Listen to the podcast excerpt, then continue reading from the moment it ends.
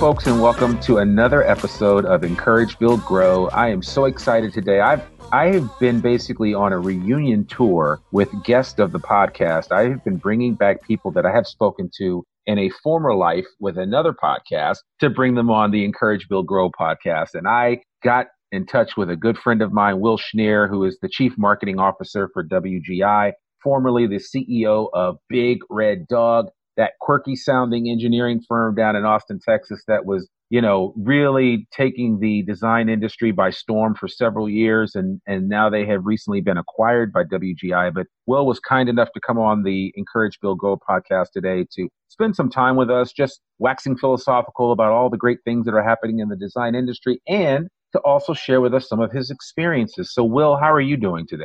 I'm doing very well. I'm happy to be here. Thank you, Randy. Good, good, good. Well, no, it's awesome to have you on. And we had a chance to, to dialogue and, and talk a little bit before we started this podcast. And, you know, I really wanted to just kind of just kind of check in with you. It's been a couple years since we actually spoke on a podcast, and we actually did several podcasts together, several of which that I would say were highly rated podcasts on a on a former show that I used to do. And people would always ask me about those. And I know you were a big listener of the podcast as well. I think there needs to be more dialogue in the design industry with engineers and architects, landscape architects, environmental folks, construction management. We just need to talk more about what's happening in our industry. I think too often we just have our heads down and we're busy and uh, there's not enough dialogue going on. So that's why I wanted to bring you on the show the Encourage Build Grow show, our focus here is really focusing on leadership development, improving our ability to communicate effectively, which ultimately makes us better people. And um, if we can do that, especially in the design industry space,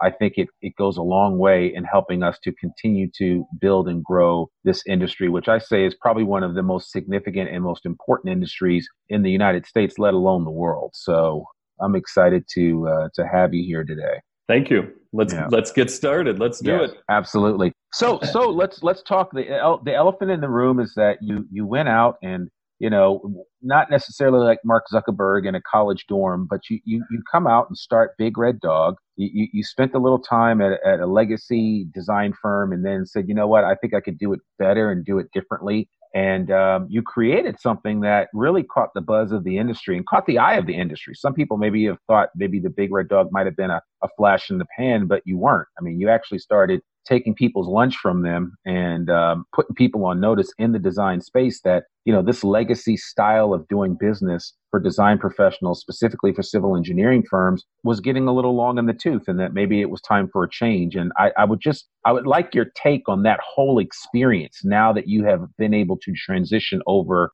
to working with wgi Oh, that's that's a lot. That's a lot. That's a, a doozy for question number one.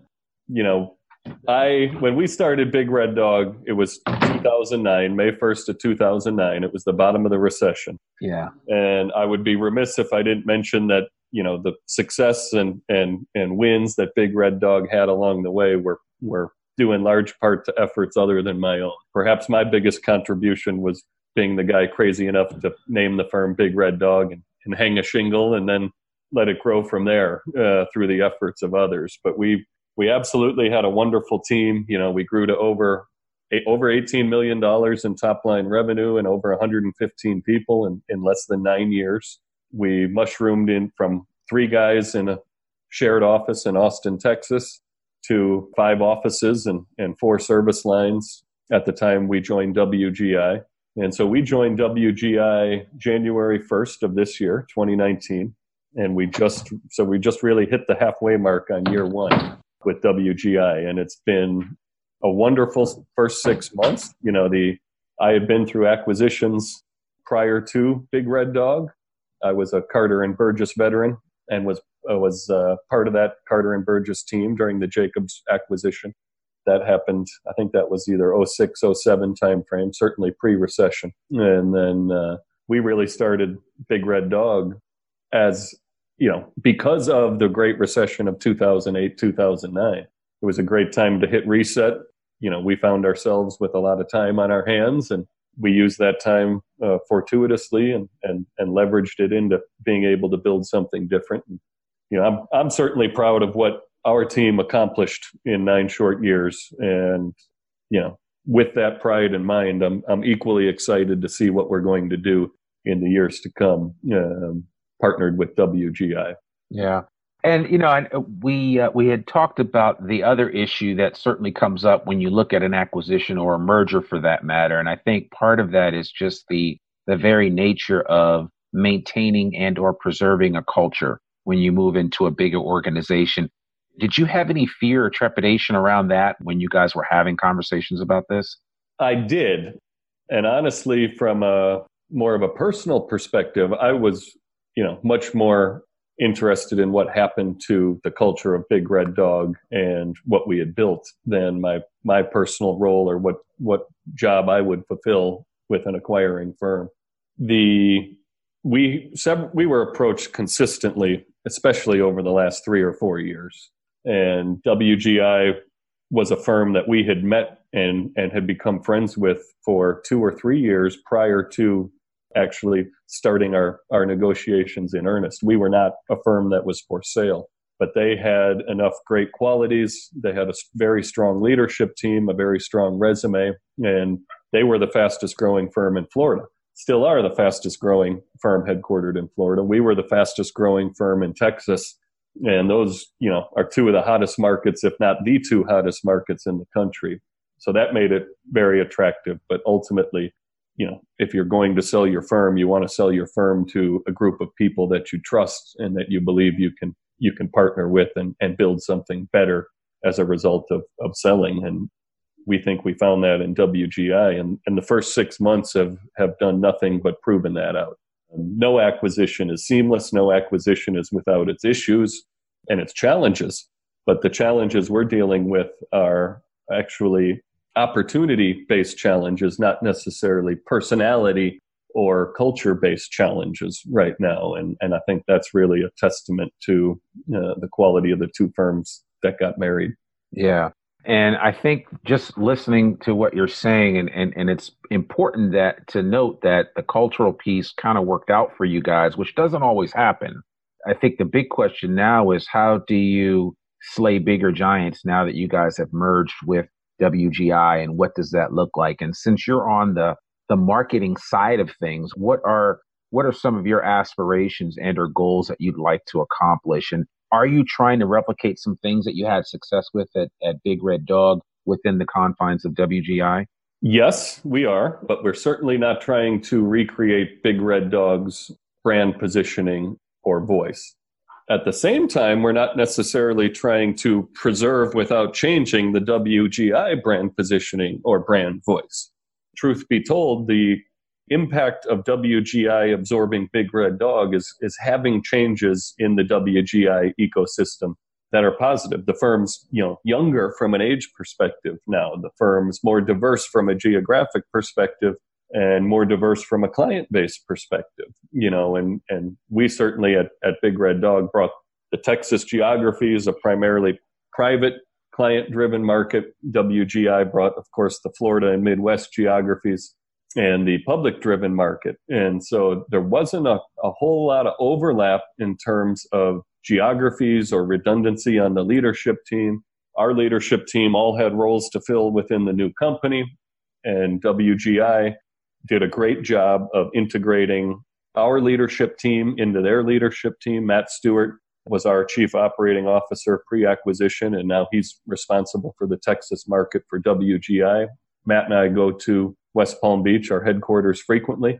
The a dozen leadership team members frequently visit the Texas markets from Florida, hmm. and and that's not just once a quarter. You know, I bet every other week some corporate officer of the company is in one of the Texas offices, showing their face, hearing from the team, understanding how things are going, asking questions, and, and ultimately uh, ensuring that, that the integration is going smoothly. But it, uh, you know, you asked about overarching goals and what we're doing on the marketing and branding side. You know, I've always been the mindset since we started Big Red Dog. You know, really a, a product of the way we started with with no money and no clients. Um, we had to figure out how to make a big marketing impact without a whole lot of resources, financial or people related resources. And we were very successful at that, although we are in an industry where it does not take a whole lot of heavy lifting to move the needle from a marketing perspective. You know, if you even look at the top two or three largest companies in our space, you know, the 50,000 person plus firms, you know, their content, their branding, their marketing is strong, but it's not strong compared to, you know, a, a tech based scene or a Silicon Valley based scene. And so, why, why, do you think that is? I'm, I'm just curious. I, I think it's a nature of our business. I think it's a, you know, stagnant nature of our business. You know, the worst phrase and why I fell in love with WGI CEO and the way his thought process was, David Wantman. In our very first serious meeting about joining forces, he started off saying something you will never hear me say we're doing it like this because this is the way we've always done it. You know when we join forces we're going to figure out how to do it better on both sides. And and you know that was the key to my heart and the key to our leadership team's buy-in a lot of that. And that's remained a true statement you know it's it's an industry you know you've all heard the old adages uh, outgoing engineer is one who looks at your belt buckle instead of your shoes when he talks to you. And, and, and those are the ones who who are outgoing. So you know it's you know another industry that i think is mired in that today is is the legal industry. Yeah. there's very little innovation in the branding and marketing. They all look the same. They all talk the same and act the same throw away the ones who are on late night tv looking for ambulance cases right and, right and meso cases and whatever else they're looking for but you know the the standard law firm it very much is like our engineering industry. Architects do it marginally better, but the trap a lot of a lot of design firms fall into is talking about themselves yep. uh, if they're marketing. So their first step is do some marketing. So what do they do? They make a website and get some social media accounts.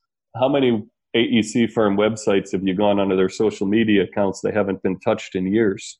I mean, uh, all the time, daily, Crickets. Seeing these. Crickets. Yeah, Yeah, yeah, yeah. So their next thing is, oh, build a website and, and talk about ourselves, how great we are. No client wants to hear about how great they are. They want to hear about how you're going to solve the client's problem Right. or make the client more successful. So, so much of it is, is brand positioning and voice, but then the way you build your marketing machine should really make it easy for a client or a prospect, prospective team member to contact the firm, immediately get in touch with somebody and start having a dialogue. And we use the term uh, the WGI on ramp. So, so our big overarching goal uh, with the WGI on ramp and our and our branding and marketing program is that when somebody, a new team member, new prospect, whether it's a team member or a client, contacts WGI for the first time, they already know who we are because of the content we put out there, which includes our new our own WGI WGI Unleashed podcast, which publishes a new episode every three weeks. Whether it's through our thought leadership in the design community, our online content, the robustness of our online platforms. We're actually getting ready to launch a brand new website here in early August, which will be the first new website for WGI post acquisition. And uh, our creative team, WGI's creative team, has been hard work, hard at work on that, and a lot of good input. I think you'll see a lot of wrinkles that Big Red Dog used, but but taken to a new level. You know, our big goal with the on ramp back to that is that people know they've had the sales pitch before they contact us for the first time. So by the time we're either having a, a digital dialogue or a verbal dialogue or an in person meeting, we're immediately talking about the project and what the client's trying to achieve, not explaining who we are, what we've done, the types of people we've worked for. They already know all that information. They know who we are. We are, are the new website and the digital platforms are overloaded with engagement opportunities for any visitor on our platforms to immediately commence a dialogue with one of 40 different leaders within the firm. And I'm really excited about that. I mean, we've we've even built in geolocating. So you're only, you know, when you'll be on our website, you'll only be seeing leaders shown to you to contact who are within your geographic area. We've put in retargeting in it. So if you've been on our website, we'll be able to retarget you with relevant content on other platforms, not any content we produce, but if you're looking at the design build page, for example, or the geospatial services page, and you're looking at a lot of that content, we'll be able to follow you around and feed you up other things that you will find relevant that pertain to those subjects that you expressed an interest in, not necessarily, you know, environmental services or landscape architecture if you didn't look at those pages. So this is going to be a very robust website that we're launching here in, in a couple of weeks. And, and that, that is really setting the groundwork for the WGI on ramp that I mentioned. You know, we're just going to keep layering in and layering in some of the best practices that are used in B2B exchanges, B2B business from people who do it better than us. And, I, you know, Randy, you, you and I both, you know, if we're not digital natives, we're certainly early adopters. Yes, um, absolutely. We may not have grown up with the internet, but, you know, we, we all are always doing our research online, you know, we, whether we're buying a house or a car or a small ticket item like, you know, some golf clubs or, you know, maybe a new dress shirt you know we're we're looking online for that stuff. We're not necessarily walking into a physical office or physical store looking first. And our clients are doing the same thing and prospective team members are doing the same thing. They're doing online research and they're on they're on our website and our competitors website and it's it's all a matter of capturing their attention and, and giving them something of value so that they keep coming back. You know we've talked about this before on previous podcasts about you know how to sell is you know give them something of value with a means to ask for more. Right.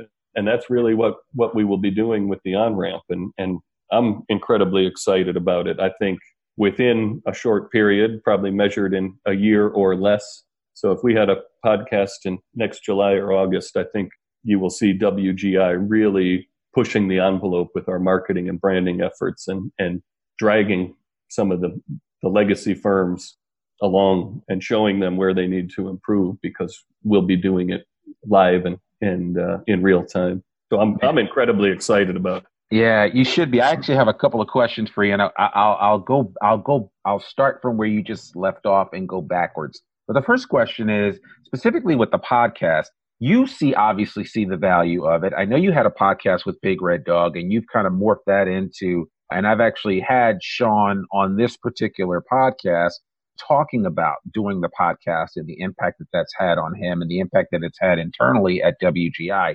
I'm trying to get more design firms to drink the Kool Aid when it comes to podcasting. In a nutshell, tell us, tell everyone why podcasting makes sense to do, even if you just do it once or twice a month. Why? It's another content stream that is only gaining in popularity you know, it's not the sewer that is Twitter. You mm-hmm. know, it's not the, you know, storyboards that is Instagram. You know, it's, it is the podcast universe allows you to target a very niche audience. And in our case, our podcast is exclusively geared towards showcasing the people and culture of WGI with the sole purpose of attracting more like minded people or people who want to be part of that culture into the firm. Yeah. We don't have a podcast right now that targets prospective clients or clients of the firm. That may happen as we get the bandwidth and, and resources freed up to do it. But, you know, there, the fact of the matter is in our industry, the biggest problem all of us have today is attracting talent. Mm-hmm. And the talent that is available is millennial talent and that millennial talent's listening to podcasts and culture is important to them. The way that company positions their associates or their people is important to them. One of the big things we're putting in place at WGI now is we're leading with our people and our people talking about our clients' issues and how they solve those client issues and, and making our people accessible. Um, we're not leading with the pretty renderings or the pretty pictures. It is it is very much a people business. And in a talent starved market, it becomes even more critical that you focus on the people. So our podcast is really, it's niche for our industry, but I don't know of any other firm in our industry that has a podcast geared towards a recruiting angle. And, and our people love talking about their job and they love talking about what they do for our clients and, and showcasing them on that podcast is a great vehicle for them to tell their story and to share the culture of WGI with the outside world and in theory attract more good things to that culture. Listen, so I, I, wholeheartedly recommend it. I, I'm in the car all the time. I listen to podcasts all the time. I know. I remember that call one time I got from you. You told me you were driving from Houston to Austin and you had, I guess, you had binged listened to a bunch of my old podcast episodes and I was like, wow. I, I, but, you know, I've heard that from several other people. I heard somebody that was driving like halfway across country and they listened to like 19 of my episodes in a row. I said, I don't even listen to myself that much, but, but it, you know, the beauty of podcasting, and, I, and I'll I'll switch gears in a second, but because I, I think it's important for people to understand it, it's not dependent on time. It is it can be consumed in so many different ways, and even like this, like we were recording a video of this, but I'm going to create this into a podcast, and the beauty of it is that there is really valuable information, and it leads to what Gary Vaynerchuk talks about, which is kind of like the be everywhere mentality, where That's you're right. able to. Right make this information available to the widest audience possible. I've listened to several WGI podcasts and I've, I've, I've like, it's almost like I know some of the people that work. I mean, I already do, but I know some of the people that work at WGI that I've never met because of the podcast. I know what they do. I know why they like working at the firm and what makes the firm special. And you can communicate all that without trying to sell somebody on a job description or a potential salary or anything like that. You can just be real with people and say, hey, this is what makes my job great. And this is why I like coming to work every day. And somebody else listening to that can say, wow, I want to experience what he's experienced. I want to experience what she's experienced. That's right. That's right. And that's where the dots get connected. That's right. And, you know, I'm not trying to hide any secrets here. It's all about effort. Podcasting has an incredibly low financial barrier to entry. Uh, Oh, you can start a podcast for less than a couple hundred bucks, if that. But if you got, you got to consider the man or woman coming out of a university today. If you don't have these marketing resources at your disposal for them to access from their dorm room, from their campus, while they're considering where to interview and what part of the country to live in. Someone else does, and they're going to get their eyes on those, and they're going to be more likely to go interview and consider that place than the place who does a poor job of promoting their culture and their people and making, like Gary Vee said, making, you know, that's the exact same concept of the WGI on ramp you know make the content available in multiple channels easily consumed with a means to ask for help or more or add an in- inquiry to it.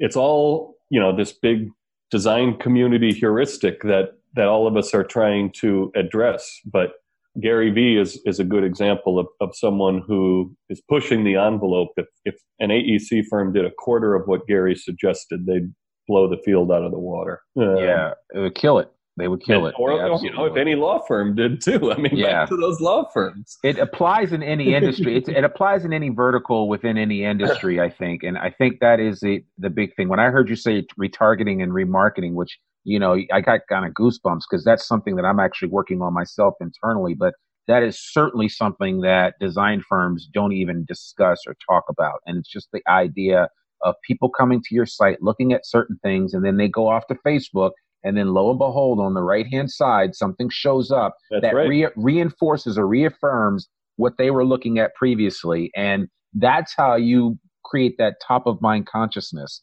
that is so powerful with retargeting and remarketing. And that's a concept that, again, in other verticals, especially in the tech space, especially with digital marketing and the like, that in digital products, that's, I mean, it's, it's being done everywhere and it's happening to you and you don't really notice it, but it's like, how do you make that work on the design firm side? How do you create those ideas? And I think one of the important things to remember, and somebody told me, he said, listen, we can create the best remarketing or retargeting program in the world, but the content still That's has it. to be relevant. That's it. If you don't create good content, it's not going to matter. And we, you know, we every day our creative team here at WGI is saying, "Great, they clicked on the ad." Just because they clicked on it doesn't mean it was successful. They need to click on it, and then they need to go do one or two or three other things or more on the website to make sure we have captured a captive person. If they click on the ad and then they get up, served up something that's irrelevant or not of value, they're going to bounce right off your website, and you've just blew the cost per click dollars on that. So yet that's you know, I said cost per click. Retargeting is another thing that is a very low barrier to entry. I mean, it can be as little as ten bucks a day. You know, it can be as Yeah. much as ten thousand dollars a day. You don't need to spend that in our industry to make a big impact.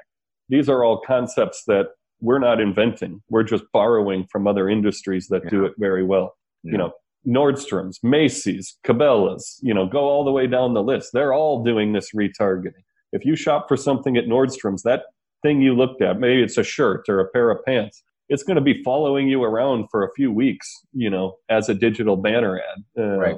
And at the end, they may get desperate and lower the price and say, click here for, for a discount on the item that you still haven't bought yet, Randy. Uh, but you know, it happens to me, and you watch it, and you're like, "Hey, this is kind of cool." Uh, Invariably, you, know, you click. It takes a leadership team that is very comfortable with those two new technologies in order to put that in place in our industry. You know, if you're a "this is the way we've always done it" mindset, it's not going to happen. But we've been very fortunate. The leadership team at WGI, which I'm proud to be a part of now, very much takes the mindset of technology first, early adopter. We're going to figure out how to do our job better and more efficiently using technology. And, and our marketing and branding efforts are really an extension of that mindset, not just on the you know operational front lines where we produce the revenue, but also on the back end. You know, I mentioned marketing, but it applies to our HR and administration also. Yeah. No, I Man, you you're you're obviously preaching to the choir, and I, at some point I'm going to create uh maybe do a, another episode to just talk about. I've done it in the past, but I want to reiterate the ease and bar- the low barrier to entry to getting a podcast off the ground. And again, you know, my uh, wish would be that every design firm would start a podcast and create that open dialogue that everybody could take it part of. So, tell me this other question that I have for you. What do you think about you know, because you you mentioned that there is a challenge in the marketing space that we're we're not focusing on really telling the story of our companies and really getting into the granular aspects of of marketing. You know, SMPS is a big organization in our industry, yet and still firms are still hyper focused on, you know, let me tell you about us. Let me tell you about all our service lines and all the things that we do. What do you think is the logical disconnect there between that? Because again, SMPS, they're everywhere and it's not a knock on them. There's so many people that are part of SMPS, yet and still in this industry, there is that disconnect there with that message that gets out. But, you know, and SMPS is a great organization and, and certainly has its role. I'm, you know, I'm not an SMPS member, but I'm going to their Pinnacle conference here at the end of the year in Denver. Their national secretary is a member of our leadership team at WGI, so we're we're well well invested in SMPS, and it mm-hmm. it definitely has its purpose. Take SMPS out of the discussion. So many firms consider responding to uh, RFPs, you know, their RFQ responses as marketing. Yeah. So many firms consider proposal writing in any form as marketing, and it it's true that it's a opportunity to present the firm to the person you're trying to win the work from. It's you know one of the last times to present the firm before a decision is made. There may be a short list in an interview, but it is the last major hurdle. However, I would argue that by the time you're doing that, you've reached the point of sale. You're well into the sales funnel at that point. The time to do your marketing is well before the RFP even hits your street, hits the street you need to be out there building a brand and building brand awareness and creating content. You know, I tell our people we need to be thinking like a media company, a new media company. We need to be producing new digital content every single day and putting it out there in some format in the world. But the time I separate the process of brand awareness and marketing from the sales effort by the time you're doing the RFQ or writing the proposal, you are clearly into the sales funnel and not the prospecting and brand awareness and brand marketing funnel. And flip it over to the HR side. By the time an applicant is on the careers page filling out an application, you're in that quote unquote sales funnel for the HR side. That means, you know, your marketing did a good job, you know, promoting your culture, promoting your people, promoting your job opportunities and why this firm's job opportunities are different that has been successful because somebody's started filling out an application. You know, on the private side, you get uh, asked for a proposal because those preceding efforts were successful. On the public side, an RFQ is out. You know, anyone can reply to it. It's a public RFQ. But if you weren't, didn't develop a relationship with the client, that client didn't go through your marketing and branding funnel before that RFQ came out, you're really behind the eight ball and, and competing against firms who did go through that process, who have met with the client, the public client, do know what the public client's trying to achieve, and has for months been brainstorming how to put together the best sales process. And you know that to me is the real difference. You know between the marketing and branding and brand promotion and the sales process. To answer your question, I think you know SMPS does a tremendous job with you know the second half of that, the RFQ responses and the sales process, and they're they're really starting to do much better on the branding and marketing on the front end part of it. Even them their own platforms, their own new website is great, and the way they're positioning themselves has changed. And I think that's really a tribute to the young generation of leaders coming up in SMPS who know these things that we've been talking about for the last 40 minutes that are aware of them and keenly aware of them that we can't keep doing things the way they've always been done. Pre internet, you responded to the RFQ, that was your sales process. You know, it was all relationships other than that. I don't know how my dad did his job. I don't know if he was waiting for the U.S. mail to arrive every day and sending handwritten letters back or what. But direct direct mail, direct mail with a one percent goes down here. I mean, the office rate. may as well shut down. yeah, yeah, no, to do their job. You're not lying. You're not lying. Well, I, I can remember. I mean, you know, I tell stories about back in the '90s when I first got into this industry. I was recruiting design professionals, and we literally sent out thousands of pieces of mail every week with a response rate of one to one and a half percent to two. We if we got two, we were excited, but it was just constant, constant. You know, that was our version of be everywhere because we couldn't be everywhere back in '97, but we could send out a lot of letters, and eventually th- those those letters got opened and people responded, even if it was just a handful. So I remember I used to stuff envelopes. My neighbor was an entrepreneur growing up. He sold medical devices, but I was his envelope stuffer because he did the exact same thing. He gave me two cents for every letter I would stuff. So I had to stuff 50 letters to make a dollar. I mean, I would sit there at the kitchen table stuffing thousands of letters for him a day mm-hmm. uh, and then stamping them and putting the address on them and taking them to the post office on my bicycle. And I mean, it's just done so differently these days. Yeah. yeah.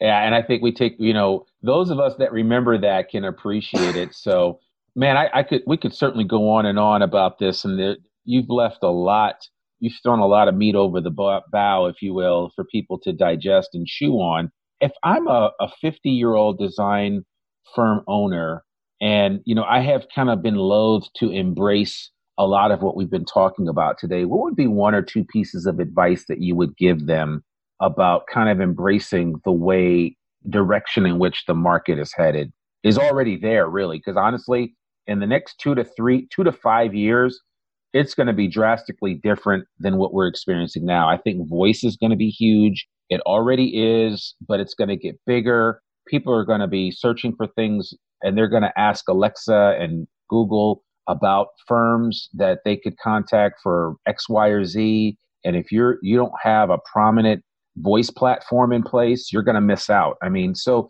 I'd just be curious, not to scare anyone, but anybody that's kind of reluctant or on the fence about kind of embracing this and still holding on to the that's not how we've always done things mantra what would you say to them? What would you what two one or two pieces of advice would you give them? Oh that's as loaded as the first question we started out with. Start do something start. Right.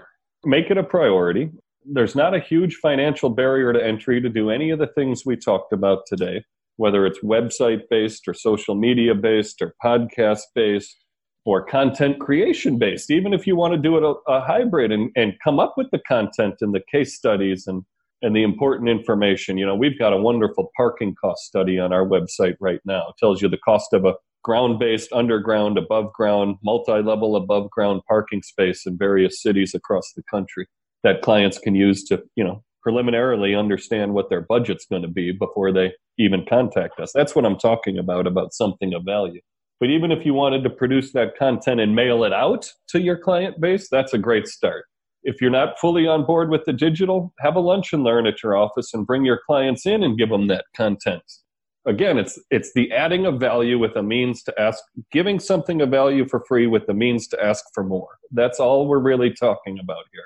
And if you're committed to it and you want to do it in your firm, and you're not the guy to, to spearhead it, what you need to do is find a young professional in your firm that you trust who is comfortable with it, and you need to support them. And you need to give them the resources and the leash and the, the spine. And by spine, I mean the support to justify that expense and that effort within the organization because you can generate very meaningful and impactful data from these efforts, but you can't do it overnight you need you know a month of legitimate data to know if your targeting is working. You need several months to really refine the data. You know any small data set can be misleading but as you get a larger set of data big data you know is a buzzword. Yeah. as you get a larger set of data the data becomes more accurate. And if you think about it that's what facebook and google and amazon of the world are doing. Their data set is so massive that they can target us specifically. Amazon knows that if you buy some golf balls on their website that maybe they can sell you some golf tees. And because you like golf, maybe you're a member at a country club and may want some tennis balls and tennis rackets and things like I mean they can build profiles and things like that. So I mean this is we're only scratching the surface of what you can do in this podcast, but the key is to get started and then if it's not you identify and empower someone in your organization to lead this because it'll be you know three years after you start if you keep at it it will be the best investment you made from a marketing brand awareness perspective. Man. people have spent very little on it frankly. Yeah. Yeah you're absolutely right. I mean you you nailed it and that's that's perfect. I mean get started just do it and identify someone if it's not you in your firm that can shepherd and spearhead this work that needs to be done and and give them the license and the space to get it done. Yep. It's yep. not going to happen in three months. It's not going to happen in six months. Make, if nothing else, at a minimum, at least a 12 month commitment to try to get things going. But it may take a little longer than that. But the thing about this, which people don't realize, and I'll end with this, is that as you move that ball and get it rolling, it's almost like a snowball and it kind of takes on a life of its own. That's exactly if you right. do it right. So that's the beauty of it. And man, I could go on and on with you, Will, and we'll probably have to. We, we will have to do a part two of this, and certainly we'll have to check back in with you to see how the website launch went, and and maybe do a post mortem on that and some of the takeaways from how you can improve that because I think a lot of design firms could do well to change their digital presence, if you will. So we'll have to talk about that. But before we leave, I got a couple of quick questions that I'm asking all my guests. Uh, one is, what's the latest book that you've read that has really impacted you? Golf is not a game of perfect. I've mentioned golf a few times. It's Bob Rotella is the author, but it's all about the mental side of the game. Uh, okay. The longest distance in golf is the four inches between your ears. Right. And you can read that book and replace golf with business. You can replace it with life. Okay. You can replace it with fatherhood. You can replace it with being a husband. You know, it's not a game of perfect. Uh, right. It's uh, so much of the good things that come to us and the challenges we deal with are accentuated or exasperated by your mental approach to things. So I love uh, it.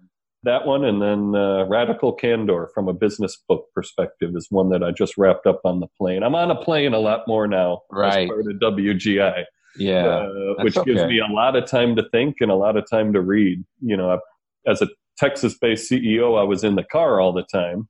Now I'm back and forth to Florida monthly, if not more frequently. So yeah. my three-hour car rides from Austin to Dallas or Austin to Houston have been replaced with a three-hour flight from Austin to, to Florida, uh, yeah. which is you know, of all the places you have to spend time in life, Austin, Texas, and, and West Palm Beach, Florida, are are not too shabby. I'm not. I'm not crying for you at all. That's for sure. I am not going to cry for you. So, so listen. Last thing. Favorite quote. Is there a quote that inspires you or really moves you?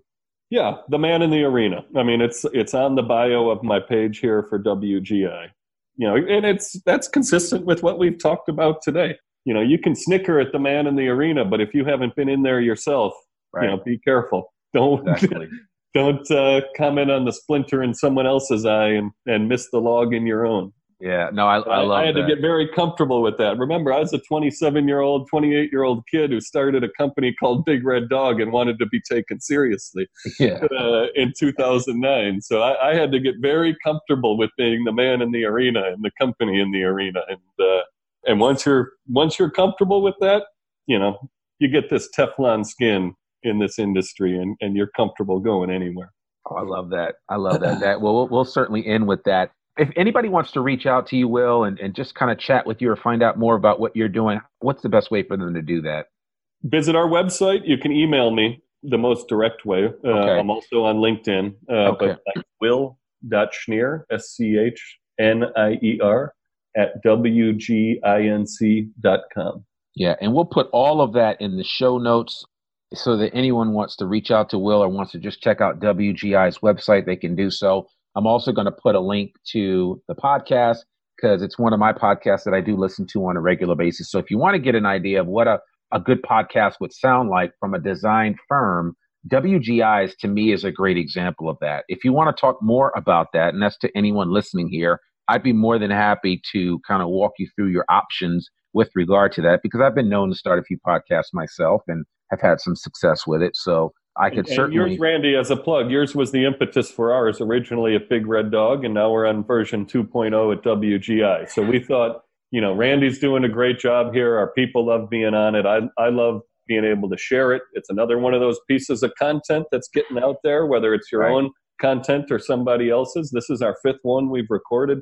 I've done three or four more as Big Red Dog and WGI. So, you know, you were the inspiration for us starting ours originally, and and uh, I'm grateful for that. And uh, you know, hopefully, we've made you proud and done a good job of of showing you know that it's possible and that it's relatively easy to do. It it takes no more than 45 minutes to record a podcast, maybe another hour to post publish it, clean it up, and get it ready and yeah. then it's live. I mean, and the equipment to do it. I'm, I'm using a, a, free set of headphones in my my computer here, and, and right, and we're on Zoom, which yeah. whose stock is zooming, by the way. It is. It is zooming. I bought some it of it. Zooming. I wish I would have bought more of it. Yeah, it is. I've I've moved over from Skype, so using Zoom is is so much nicer now, and and um, again, I know sometimes it can seem overwhelming, but um, get, just getting started, I think, is the overall message that we want everyone to get from this. And uh, Will Schnier, I, I couldn't be happier for you. I couldn't be happier for all the team members of Big Red Dog that have made the transition over to WGI. I think the world of David Wantman and the rest of that team, Michael Davis. I mean, you guys, it's a match made in heaven. I remember when you guys were Big Red Dog by yourselves, and and I know there was always talk about if there was ever a possibility for a merger or an acquisition. You guys were looking for firms, and it was always looking for the right culture. And it seems like you guys found a home and they found a relationship that is going to hopefully stand the test of time. So I wish you guys nothing but success, and I will be on the sidelines cheering you guys on, and uh, I look forward to all of the future exploits that you guys are able to accomplish. So thank you so much for coming on the podcast. I'm happy to do it. Thanks for having me, Randy. It's yeah. it's been a treat. Awesome. Always awesome. is. Yeah, for sure. We'll do it again. But folks, there you have it. Another episode of Encourage Build Grow. So great to have Will Schnier and in his mind on this podcast. I hope you guys are enjoying what we're doing here at Encourage Build Grow. If you are having challenges or you need help uh, wanting to come up with ways to to develop better leaders, to create better communicators, and ultimately build better people for your firm, reach out to us here at Encourage Build Grow and learn how we can help you out. We also can help you a little bit in the digital marketing space, and certainly if you ever want to try to start a podcast, we can help you with that as well. So we appreciate you taking time to listen today. Thank you so much. And we will be back next week with another episode of Encourage, Build, Grow. You can check us out online at any time at encouragebuildgrow.com. I'm your host, Randy Wilburn, and I will see you next week. Bye for now.